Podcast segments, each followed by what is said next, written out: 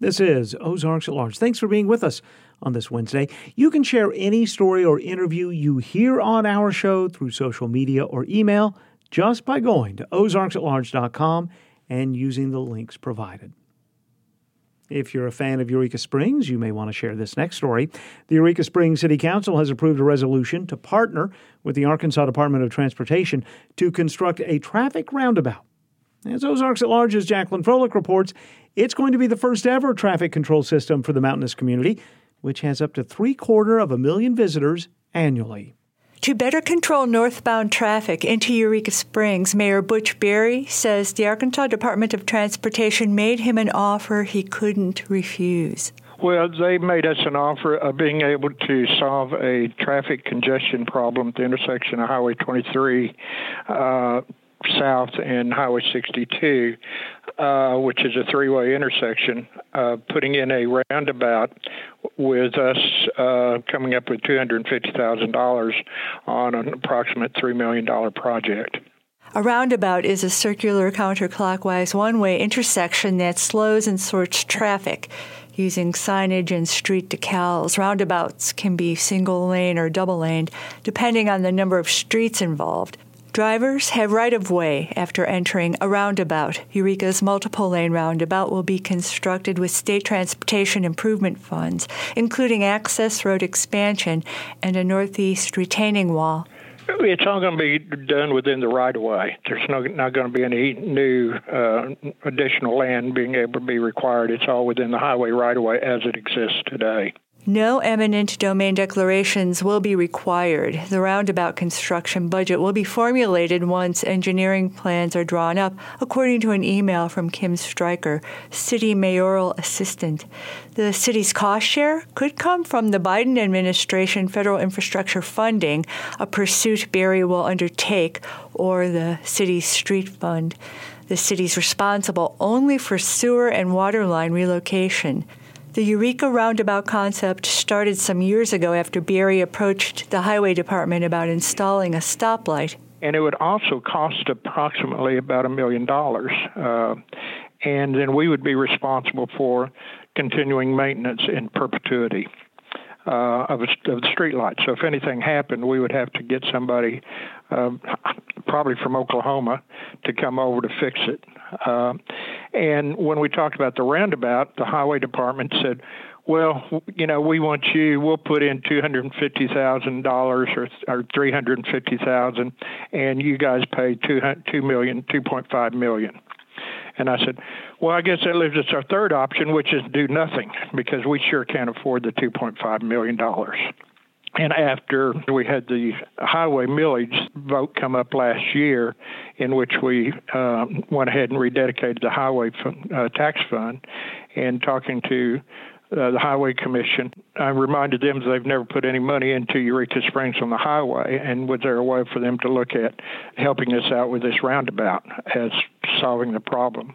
And that's when they came back and said, "Well, how much do y'all can y'all put in?" I said, "We can probably come up with two hundred fifty thousand. And so they said, "That's fine. We'll do that. We'll put it in our budget."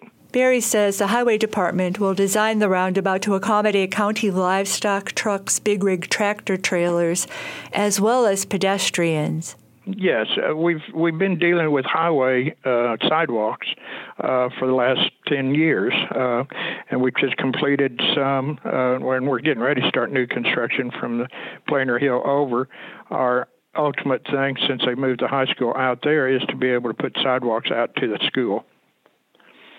So eventually that's going to be part of the project too, and probably under a separate grant, of course. Eureka Springs pre K 12 schools operate a few blocks south of the intersection. Council member Harry Meyer, Ward 3, Position 2, voted for the roundabout. He says while at Municipal League meetings in Little Rock with the mayor several years ago, a civil engineer told them a roundabout would be a good solution for the problem intersection. Yes, the highway department was has been pushing about doing something for the that intersection. Uh, in fact, they had suggested a, a stoplight, which nobody here wants.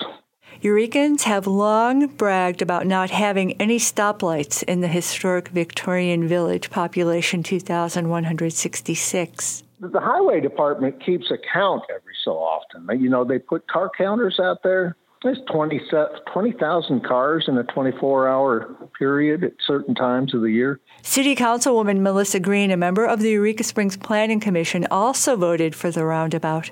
I think the benefit of it is to to stop the congestion on that on the corner of 62 and 23 to make a more flowing traffic. During tourist seasons, drivers are required to wait up to 10 minutes or more on northbound 23 south into town, waiting for a break in Highway 62 traffic. Local police intervene only during festivals and other crowded events. Eureka resident Pat Matsoukas expressed concern about the roundabout at the City Council meeting where the resolution was approved November 22nd. If this intersection is a challenge, what are the other options that we have not explored? Matsoukas believes the roundabout, based on her research, will cause confusion and likely speed up traffic. This is a multi million dollar project, and I have not seen it come in front of our planning commission. I have not seen this be talked about by anybody except the council table and the mayor. Mayor Berry says the federal project approved through resolution by City Council does not require a public hearing or planning approval.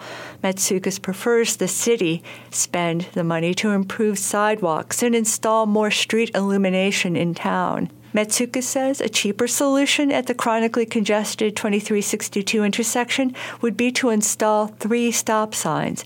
Currently, it only has one for drivers northbound on 23 seeking to turn left or right on Highway 62.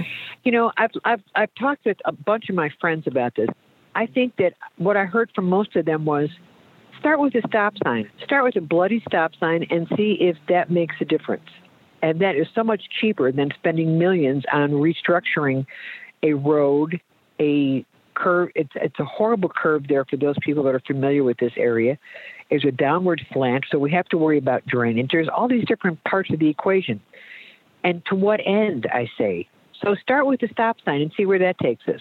Berry says the city installed a three way stop in downtown Eureka, later removing it because it caused chaos. Mayor Berry says he's been transparent, raising the roundabout concept at past council meetings, a project he says is widely supported by citizens. Roundabouts, first built in Europe, have been increasing in the U.S. over the past several decades, says Brian Vines. He's an engineer with Halff Associates, headquartered in Richardson, Texas. He's based in Arkansas. He specializes in municipal road projects. They're a good solution because if you do have accidents, they're minor rather than have a T-bone accident from a left turner turning in front of another car. They would be more sideswipe, low speed collisions if you have them because as people enter a roundabout the, you design them such that the entry speeds are in the 15 to 20 miles an hour if there is a collision it would be a low speed collision Minor traffic accidents are commonplace in Eureka Springs, mostly among tourists, due to unfamiliar mountainous terrain, often involving recreational motorcyclists losing control on curving highways. Vine says roundabouts slow drivers down. They can be a traffic calming measure. And like I said, they move a lot of traffic. I actually live in Conway, and we've got over 20, and they're a, to me, they're a great solution and Vines offers guidance to first time roundabout users. It gets difficult if it's a two lane roundabout. And then you need to know what your destination is and select your lane before you enter it. You don't want to change lanes within the roundabout. If it's a single lane, it's just like your normal intersection. You take your gap to enter, and then you take the route out of the roundabout that you want. Vine says roundabouts have a higher cost up front but are very low maintenance once built. After the Arkansas Department of Transportation completes its study and modeling for the construction of the Eureka Springs Highway 2362 roundabout, it should be completed by 2024. For Ozarks at Large, I'm Jacqueline Froelich.